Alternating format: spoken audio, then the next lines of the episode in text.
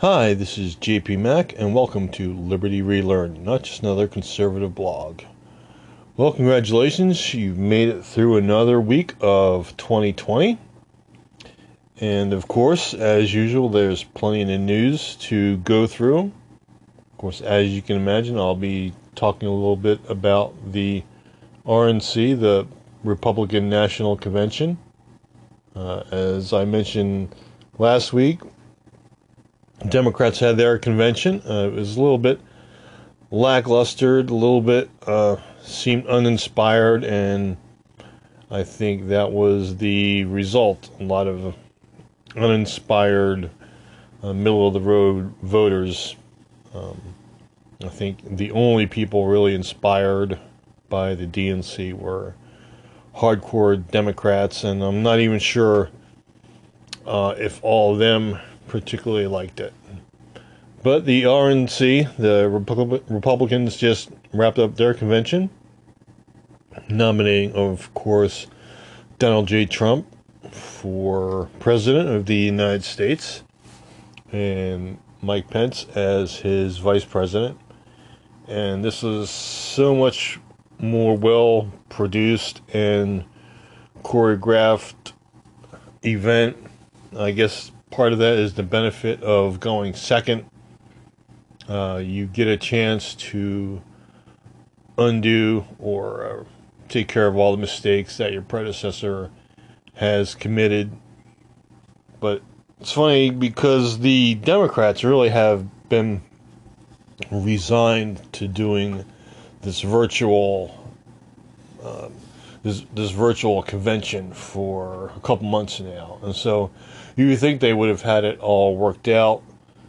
Um, and it's obvious that they pre-recorded a lot of it well in advance. Uh, I believe when Michelle Obama did her address, she didn't even mention uh, Biden's uh, VP pick. apparently, she didn't know it, it was going to be Harris. So a lot of it seemed to be pre-recorded, and I think, uh, and you know, hindsight being twenty twenty, that was probably the wrong thing to do, and of course, making it look like a Zoom call, you know, was just a little bit uninspired. And of course, just to review the DNC convention, uh, it was Orange Man bad. Uh, America as a whole, not much better. Uh, vote for Biden, and uh, but don't worry, we'll ha- get the Green New Deal and AOC's and Bernie's agendas in in through. So, of course, we can call that uh, the first nomination of a Trojan horse for President of the United States. And then contrast that to the RNC convention, which of course was a little bit more upbeat on America, a little bit more positive about America, as you can imagine. Uh, it's kind of funny how, if I tell you one one party had an up, upbeat convention, and one party had a convention that tend to denigrate America and, and, the American way of life. Um, you can probably guess which party had which one, and if you're at all uh, in tune with American politics, American culture, you'd probably get it right. You'd probably guess that the Democrats are the ones that are denigrating the United States more, and that the Republican convention would be the one that talks up the United States. I think that's an unfortunate truth, but that seems to be the way things are now.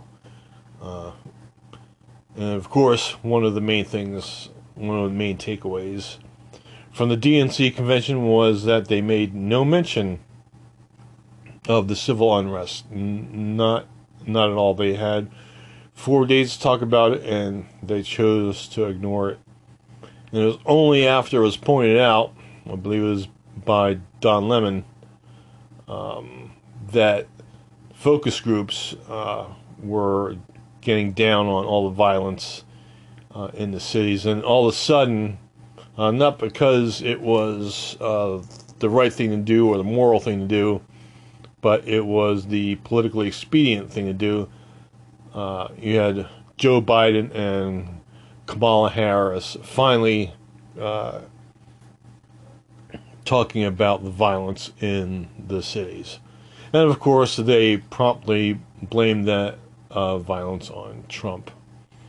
Which is kind of funny because uh, these all seem to be in uh, Democrat held cities, most of these cities with most of the violence have Democrat mayors, and most of them also have Democrat governors. And it's been uh, Democrat all down the line uh, for decades now.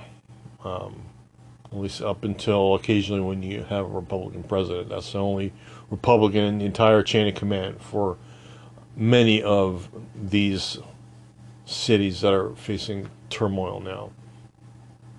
So it's kind of interesting that the party and the ideology associated with that party, the ideology uh, currently driving that party, uh, the one that gives a misguided history of the United States that tends to denigrate the United States and its founding and denigrates the founders of the United States, uh, the same ideology through their cultural Marxism uh, has decided that uh, we're systemically racist still as a country, even after all of the civil rights measures that have been put in place.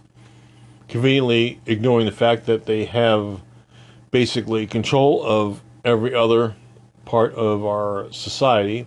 They have control of Hollywood.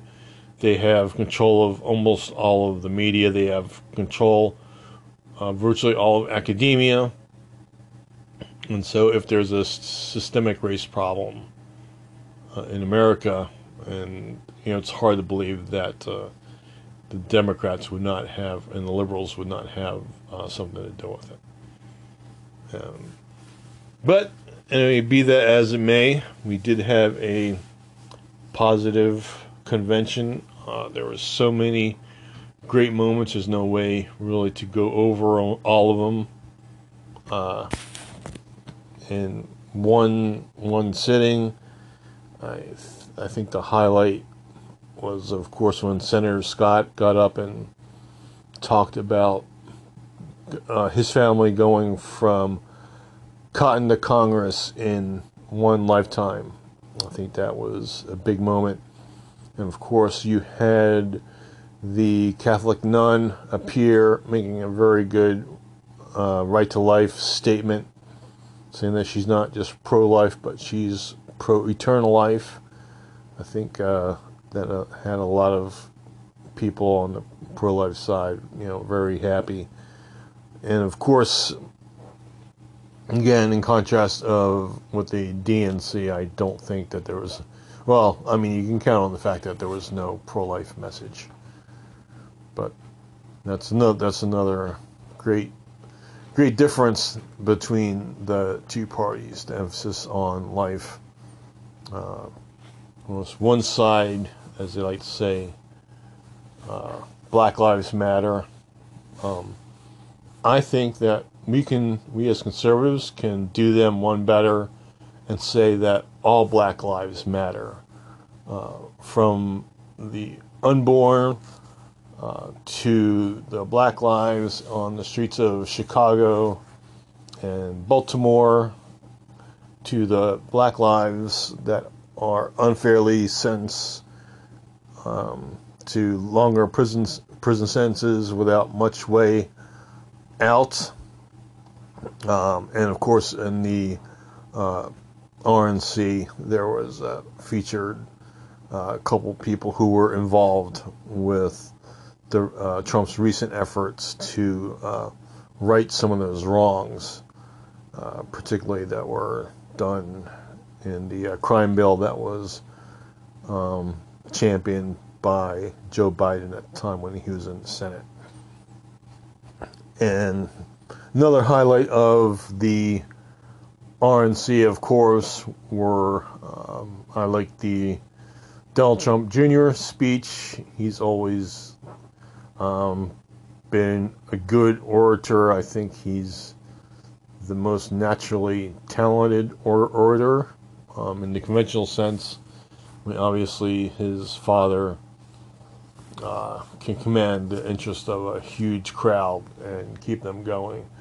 But if you're looking for more of a uh, person able to speak uh, in a conventional sense, um, but yet still hold the interest of the audience, still get the audience excited uh, about the uh, politics and the uh, the subject matter he's talking to. I think Don Jr. is probably the best one in that family, and but but they all did. All of the Trump family members who appeared did particularly well, and that would include Melania, uh, who again the the uh, the Democrats and their allies on the cable networks uh, showed a complete lack of class, uh, talking about uh, her accent and, and suggesting that she didn't have a, a right to speak because, you know, and calling her, you know, an alien, you know, because, you know, suggesting that, you know, she's illegal alien or, or things like that. Um, things that they wouldn't, you know, if they were said against Michelle Obama, um, those same exact things would would just make the the left wing left wing media, you know, just apoplectic, and they would be going berserk uh, if some of the same things were said about Michelle Obama. Um, but apparently, you know, if if you have um, a conservative woman um, who is foreign born and a um, but a citizen of the United States, recent uh, immigrant, relatively recent immigrant to the United States, who still speaks with an accent, but you know what? Um, she speaks five more languages than most of us do. Um, who and a lot of the she speaks more languages than the people who are criticizing her. I know, I particularly, I would love to speak any foreign language as quote unquote poorly as she speaks English. I think you know I would just love to be able to have that ability. And I think a lot of people, if they're honest, would would say the same thing. So her speech was good, and of course, the acceptance speech made by uh, Donald Trump was also good. Uh, it was a little bit long, as you know, many critics have pointed out. Uh, if you listen to it, uh, you can judge for yourself. It was it really reminded us uh, a lot of people. I think of a, a, State of the Union speech, which is not, to say that there's anything wrong with it, but State of Union speech typically is a laundry list of the achievements that you've done in the last four years or however many years that president has been in office, and a list of promises that that person is making for the, the future of his term, his or her term. And so there was there was that was very kind of um, like I said, a State of the Union type speech, more of a, serious speech. Uh, it's not like the speech he might typically give, kind of off the cuff to uh, group of thousands upon thousands of people in an packed stadium. I think it was it was a very different kind of more serious speech, but it was good. I mean, he totally uh, painted the differences between him and his opponent, between the darkness of the Democrats' image of America and the positivity and the you know lightness of the the Republican um, idea of America and where America can be headed uh, if she's just allowed to continue on course and not be um, derailed uh, with some socialist political agenda that the Democrats have, but you know are pretending not to have. And there were other highlights, of course, um, foreign affairs. Uh, you had Nikki Haley uh, talking about her time in uh, as the UN ambassador, and also talking about the uh, instance where when she was still governor of South Carolina, after um, Dylann Roof uh, shut up the uh, Baptist Church in over in North Carolina, uh, killing uh, several, uh, I think many black people, um, describing how uh, the people in the, the churchgoers were praying with Dylann Roof, and then shortly after thereafter, he killed a lot of them because he, I guess, had well, he he was a bona fide racist, and uh, he apparently thought he could set off some sort of race war. Um, but it was amazing. Well, first of all, that the the people who survived the massacre and and the relatives of the survivor uh, unequivocally forgave him. It's a very classy act. Uh, but that's something that, if you know about South Carolina at all, the kind of people in South Carolina, um, that's to be expected. Um, so Nikki Haley talked about that and the fact that that led to some difficult moments. Um, they had a Confederate flag flying in front of the state house. Uh, now that quickly became a controversy, and she pr- presided on taking that flag down and putting it in a elsewhere in a museum, I believe, and how uh, these sort of issues can be dealt with in a nonviolent uh, and civilized manner, uh, much to the contrast of what we've seen being done uh, continuously by left. You know, after about a month and a half of toppling all sorts of statues down of Confederate generals, of Columbus, and even of Abraham Lincoln and and uh, other and Ulysses. Grant were targeted, and uh, you know, so I mentioned a couple times that um, there was a statue. I think there was a couple statues in California of Father Junipero Serra, um, who was a missionary uh, who who lived in California and built uh, missions all along the uh, the length of California, uh, bringing uh, Christianity and Catholicism to that part of the world. And uh, then, of course, there was AOC's, um, see, uh, uneducated, I think, rather ignorant jab at Father Damien, uh, who I mentioned in a previous podcast, uh, served the lepers in Hawaii. Uh, this is back in the 19th century, uh, who eventually uh, came down with leprosy himself and eventually died of that disease, but felt like even the lowliest of the people there who had that disease uh, were worthy of being treated like humans and having uh, some spiritual life. And so, again, there's the, that contrast of of uh, who the left chair, tear, uh, chooses to tear down and who the right would choose to venerate.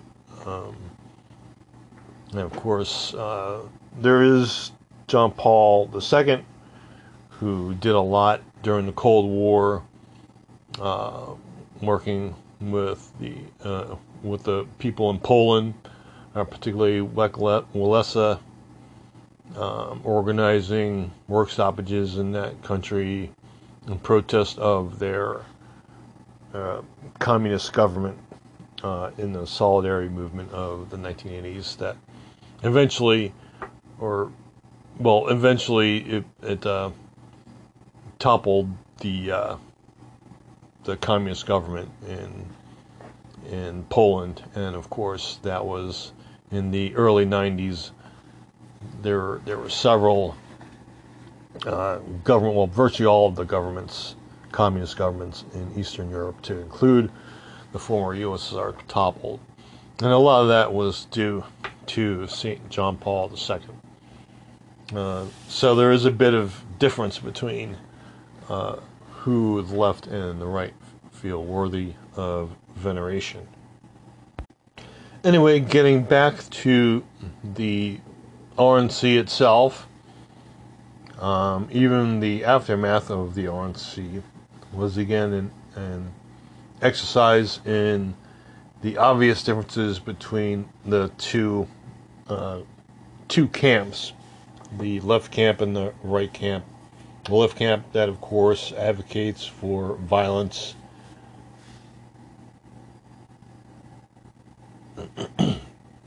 and uh, violent measures um, in order to effect uh, political change. And then the right, of course, uh, would like to do it the right way, the constitutional way, and uh, have any changes made to our society and to our government done after uh, you know vigorous debate on whatever subject that is that they want change. The left sees something they want to change and feels like they're entitled to force that change uh, upon our country and the rest of their fellow citizens by any means necessary. And that reflects uh, also what happened after the RNC ended, after President Trump's acceptance speech. Uh, a lot of the uh, people who went to the speech, who attended the speech, were leaving, uh, often to uh, go to their hotels or to catch a cab or something of that nature, and were promptly accosted by uh, left wing agitators. Uh, notably, among those people uh, was Senator, Senator, Rand Paul and his wife. Uh, he ran into a bunch of agitators, left wing agitators, shortly after he left the speech, uh, basically instantly was accosted by an ever growing mob. He says of started about 20, then 50, then 100, then 120 people uh, who were yelling at him um, and threatening him and his wife.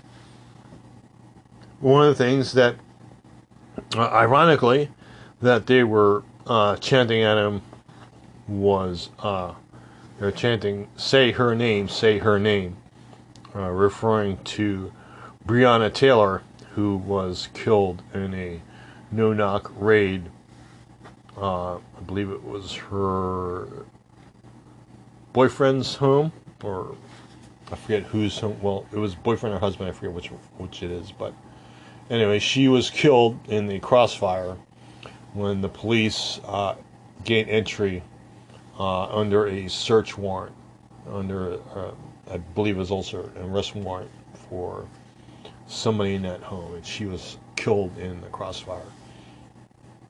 And Rand Paul uh, created a uh, a bill. He sponsored a bill called the Justice Justice for Breonna Taylor Act, which would outlaw uh, no knock raids. Uh, and of course, those that's the type that was uh, was going on where uh, Breonna Taylor was killed. And so it's kind of ironic that people are chanting, uh, "Say, say her name, say her name," to really the only one of the only people who did say her name where it really mattered in the halls of Congress uh, in, in, an effort to uh, prevent incidents like that happening again. This only goes to show you um, basically the mindlessness of of a lot of these protesters, um, basically functioning as mindless robots on behalf of some greater power. And of course, a lot of these are paid professional agitators. Uh, they're being sponsored uh, by a lot of a lot of sources. Um, of course, George Soros' name comes up as one of the people uh, feeding money to this left-wing monster.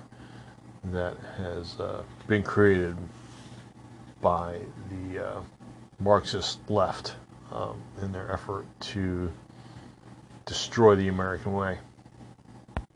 I mean, the whole idea of peaceful protesting, I think we can all, you know, get a good laugh at the idea of, you know, quote unquote peaceful protesting anymore. Um, it's basically all uh, professional uh, agitators uh, and, well, really, for lack of a better word, Marxist revolutionaries who are trying to destroy the American way of life, and that's that's not really hyperbole.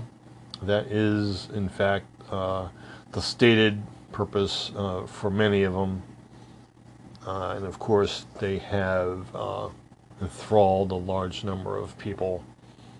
Uh, some of them unwittingly, I'm sure, uh, join groups such as Black Lives Matter. Um, unwittingly knowing, and you know, they, they believe that they're helping black people when in fact, not only are they not helping black people in any significant way, uh, they tend to harm people, uh, black, white, and everybody else that gets in their way, uh, that gets in between what they them and what they really want, which is you know power, political power uh, in in the Marxist revolutionary cause. And it's gotten to the point where, you know, the idea of there's any uh, real pretense to their actions. Um, you know, what happened with that, with the, the guy in Kenosha, Wisconsin, of course, that incident was uh, police were serving a warrant or they were responding to a 911 call. Uh, this person who had a record. Uh, he was an accused sex offender, and uh, he was co- committing in the in the process allegedly of committing a dis- domestic disturbance. When the cops showed up, uh, the, he resisted arrest, and uh, the cop, one of the cops, tasered him. Uh, that didn't apparently phase that person enough, didn't have enough effect that person went to his car and uh, opened the door of the car and made for something inside. At which point, uh, one of the officers responding uh, shot him uh, seven times in the back. Again, as he was rich, reaching for an object, which is believed to be some sort of weapon. I believe I, I heard it was a knife somewhere but I have not seen confirmation of that. And of course, the uh, powers that be in in, in Kenosha, Wisconsin, you know, for some reason are are not sharing what they know about what sort of weapon may have been found, or what may or may not have been found in that in his car. Uh, I think it's safe to say that he was not uh, reaching for a pack of cigarettes or looking for some loose change uh, in the door of, of his minivan, uh, his SUV, I think uh, I think it's pretty logical to, uh, conclude that he was probably um, reaching for some sort of weapon, which would, of course, mean that uh, he was planning on murdering his way out of his situation with the police at that point. But of course, all those facts are lost on the rioters and looters.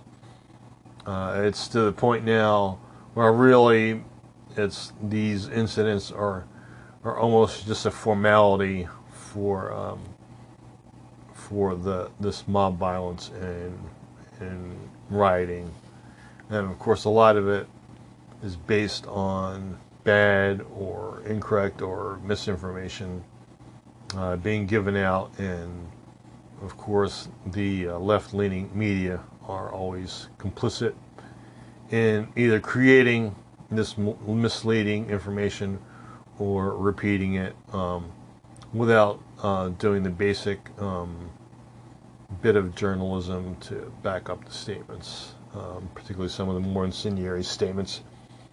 and claims being made by you know quote unquote witnesses. Um, you know, like the whole hands up, don't shoot thing was a fabrication that was promoted uh, willfully by the media, and of course caused a lot of problems uh, in Ferguson, Missouri, uh, a couple years ago. And of course, that that same sort of irresponsible behavior on the part of the mainstream media continues to this day. And unfortunately, uh, unfortunately now there are uh, continuous riots of some sort in every or in many cities. And you know there there has been a riot in Portland for each of the last 90 days. Um, and there's been some sort of riot or civil disturbance in at least one city somewhere um, since basically the George Floyd situation uh, set off uh, riots in Minneapolis. And of course, the Trojan horse from Scranton and his running mate, uh, Kamala Harris, apparently only recently found out that there are actually uh, riots and looting and arson going on in uh, many of the major cities throughout the country.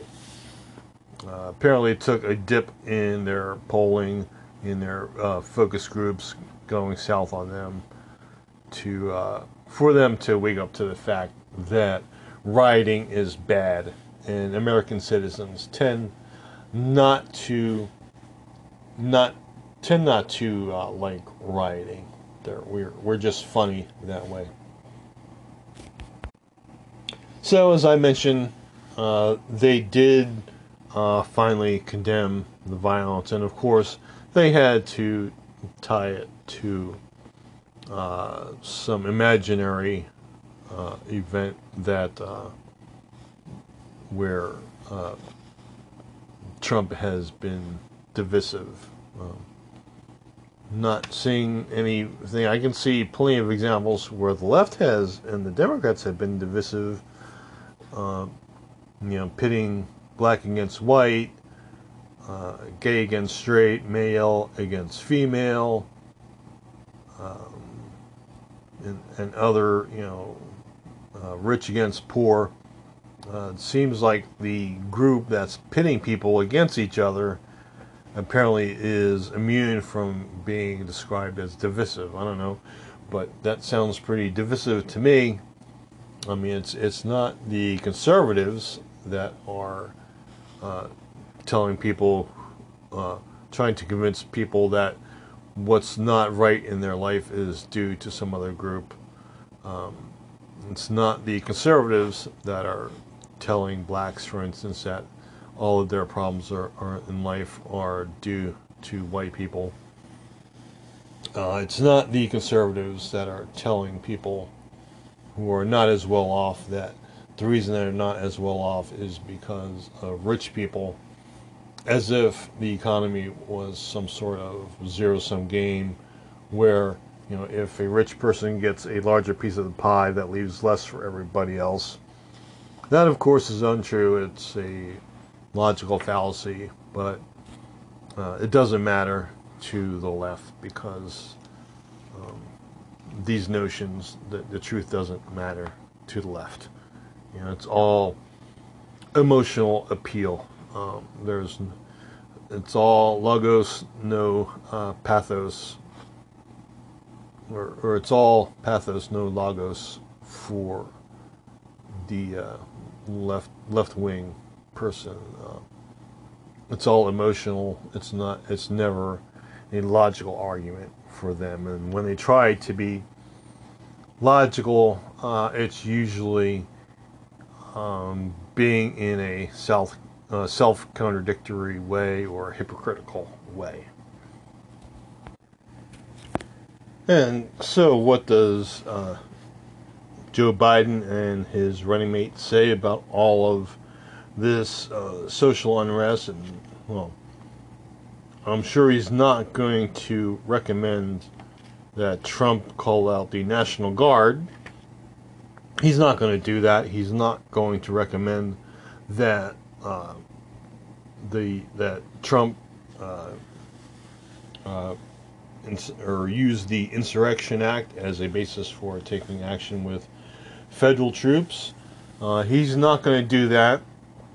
You know, he's not going to do the Monday Monday morning quarterback thing like he does with the COVID nineteen, making recommendations that either the Trump administration has been doing for weeks or is in the midst of doing, and pretending like uh, he's had the idea and and Trump's being uh, asleep at the switch. Because that's another fallacy that the that Biden and the Democrats are trying to to press upon the American people, and I don't think most of us are are falling for it, and I don't think most Americans are going to blame the trouble, uh, the the civic or the, the social unrest on Trump, not when virtually all of the problems are in Democrat run cities. And the Democrats allow the violence. Uh, they refuse uh, federal aid. Uh, in many cases, they refuse to activate their own nat- National Guard uh, to control the violence, or they only very reluctantly activate the National Guard over days and maybe even weeks of social unrest and looting and burning their cities down. And of course, when they do finally take action, the sort of action that the president has already recommended, uh, guess what? The the uh, incidents of rioting subside. And so, um, just to wrap things up about the RNC, you know, do yourself a favor, um, particularly nowadays where everything is on YouTube, everything is on social media. Um, a lot of well, all, of the speeches that were done in the during the RNC um, were, you know, were really good and really worth watching and and rewatching in some cases. And it was very tough to much every single speech. Uh, it's easy to miss some, or or just you know catch like the tail end of a speech, or, or something like that. And so, do yourself a favor. Uh, this convention, unlike other Republican conventions in the past, really have no wasted speaking slots. Okay, there's there's no one talking on talking up, uh, you know, the mon- the proper monetary theory that the the Federal Reserve Bank should employ. Uh, nothing, nothing of the technical, you know, you know, the political wonkism that you really hear in, and that maybe you've heard in Republican conventions of the past. There were no wasted speaking slots in the Republican convention there were no forgettable performances, uh, quite unlike, in my opinion, the DNC. I guess if you're a Democrat, maybe some of those speeches fired you up. Uh, talking down the United States uh, didn't do much for me. I don't think it did much for anybody with much patriotism.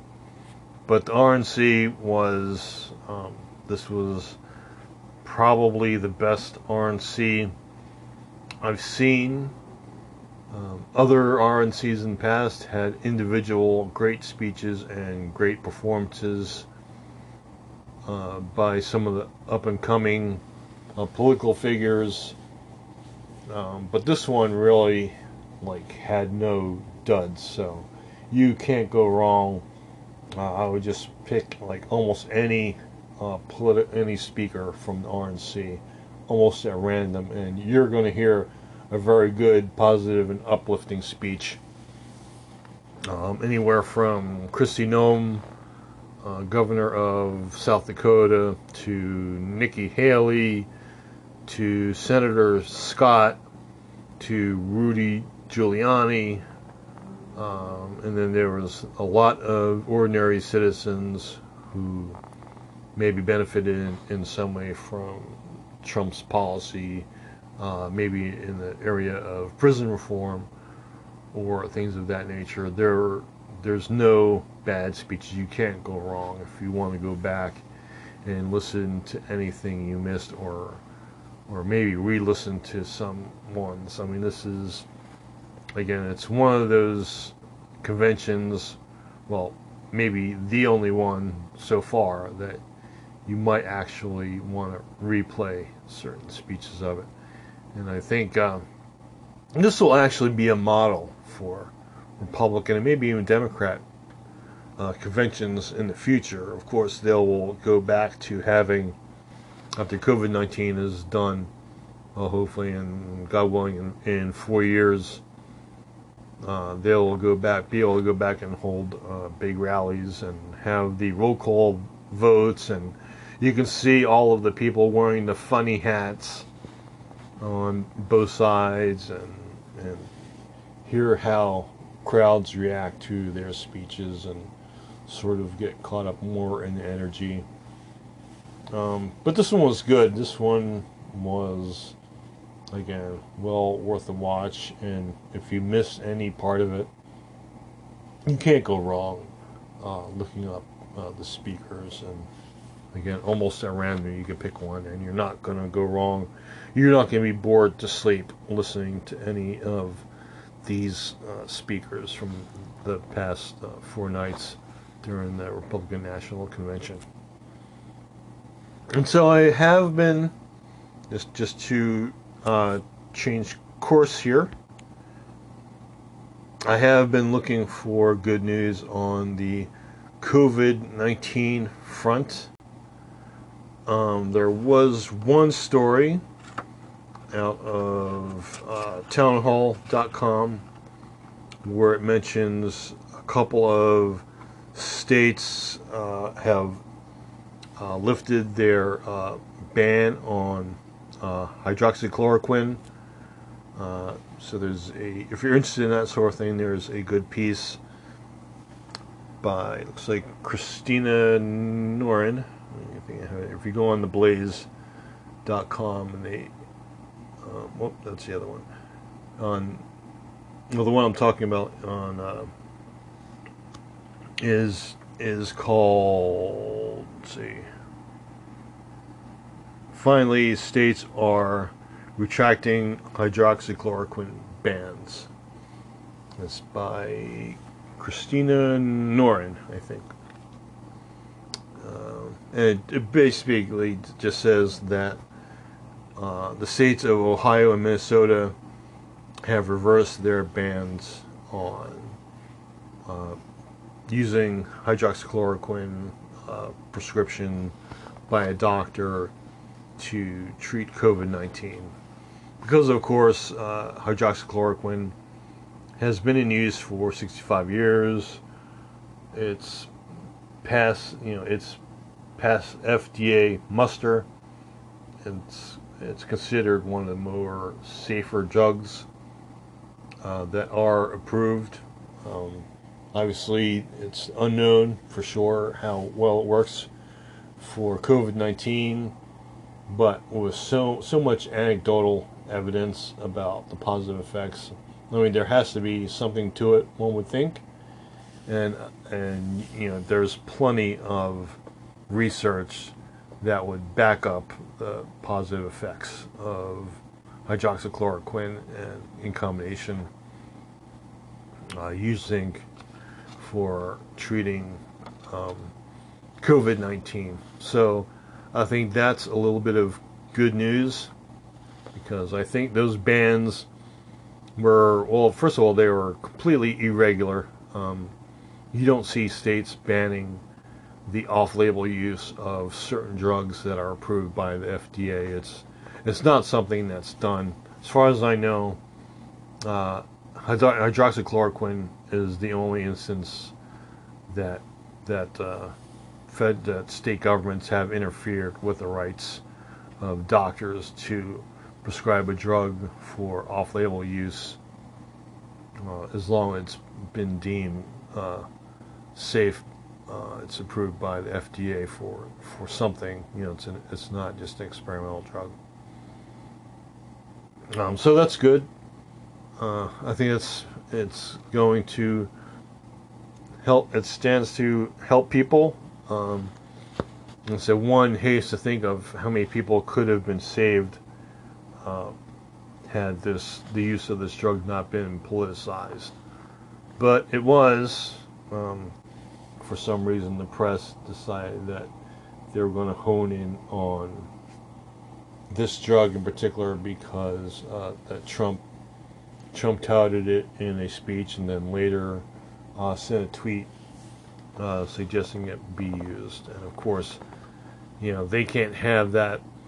Uh, for some reason, the the uh, liberal press establishment, left wing press, decided that this might be too good and for whatever reason, you know, having something that could be a good treatment for a lot of people, give hope to a lot of people, you know, just didn't fit in with with their program of, you know, trying to make the president look as bad as possible. But that is, in my opinion, good news. It really just it just rights a wrong that was done I mean, this is completely abnormal that a state would interfere with a doctor's right to prescribe something off label. And then in other news, and this is from the uh, the Blaze. So if you go on their website, you know you can look this up. Uh, CDC six percent of coronavirus deaths were solely from COVID nineteen. So yes, you heard that right. Um, when I first re- read that too, I thought, well, did they leave like a number out like there should have been before or, or after the six? You know, maybe like in nine or an eight or or one or a two after the six. But no, it's six percent of COVID nineteen deaths listed. The only cause of death. So I might as well read this to you from the article, at least this portion of the article by Paul Sacca for Blaze.com, Blaze TV. Uh, and I'm quoting from the article here. The Centers for Disease Control and Prevention has published a report stating that just 6% of COVID 19 deaths listed the only just listed the only cause of death as coronavirus and no other uh, comorbidities. So, what does that mean? That it's very exceedingly rare for someone to die of coronavirus alone as a drug or as, or as a disease in and of itself. This is a disease that really needs some other uh, respiratory or some other disease or condition to piggyback off of uh, to create the conditions where a person is going to be uh, terminally ill and eventually die from it. So, but this is, I guess, cold comfort in a sense because it's still the same number of people who get infected um, who are dying, but to suggest that the number of people who might still be alive but for their exposure to coronavirus um, is substantially higher than was previously thought. Uh, again, reading from the article, uh, based on the CDC's data, 94% of people have died with coronavirus, along with one or more other underlying health issues. The CDC's August 28th update stated that there were uh, 167,558 COVID 19 total deaths, which means 10,053 died solely of coronavirus alone with no other health conditions.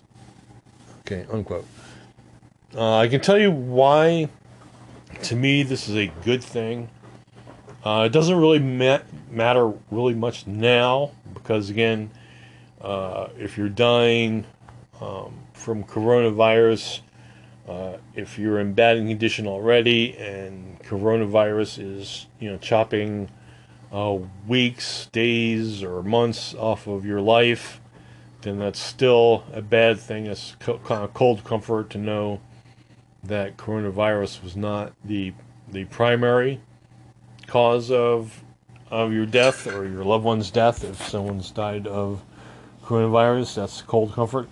But where that is good, positive, is when we do eventually come up with a working vaccine, which uh, all indications um, look for, say it's promising um, that a vaccine could be available to the general public um, by the end of the year, if not early next year. Uh, the good thing about that is once we have a working vaccine, we know now who to prioritize to get the vaccine.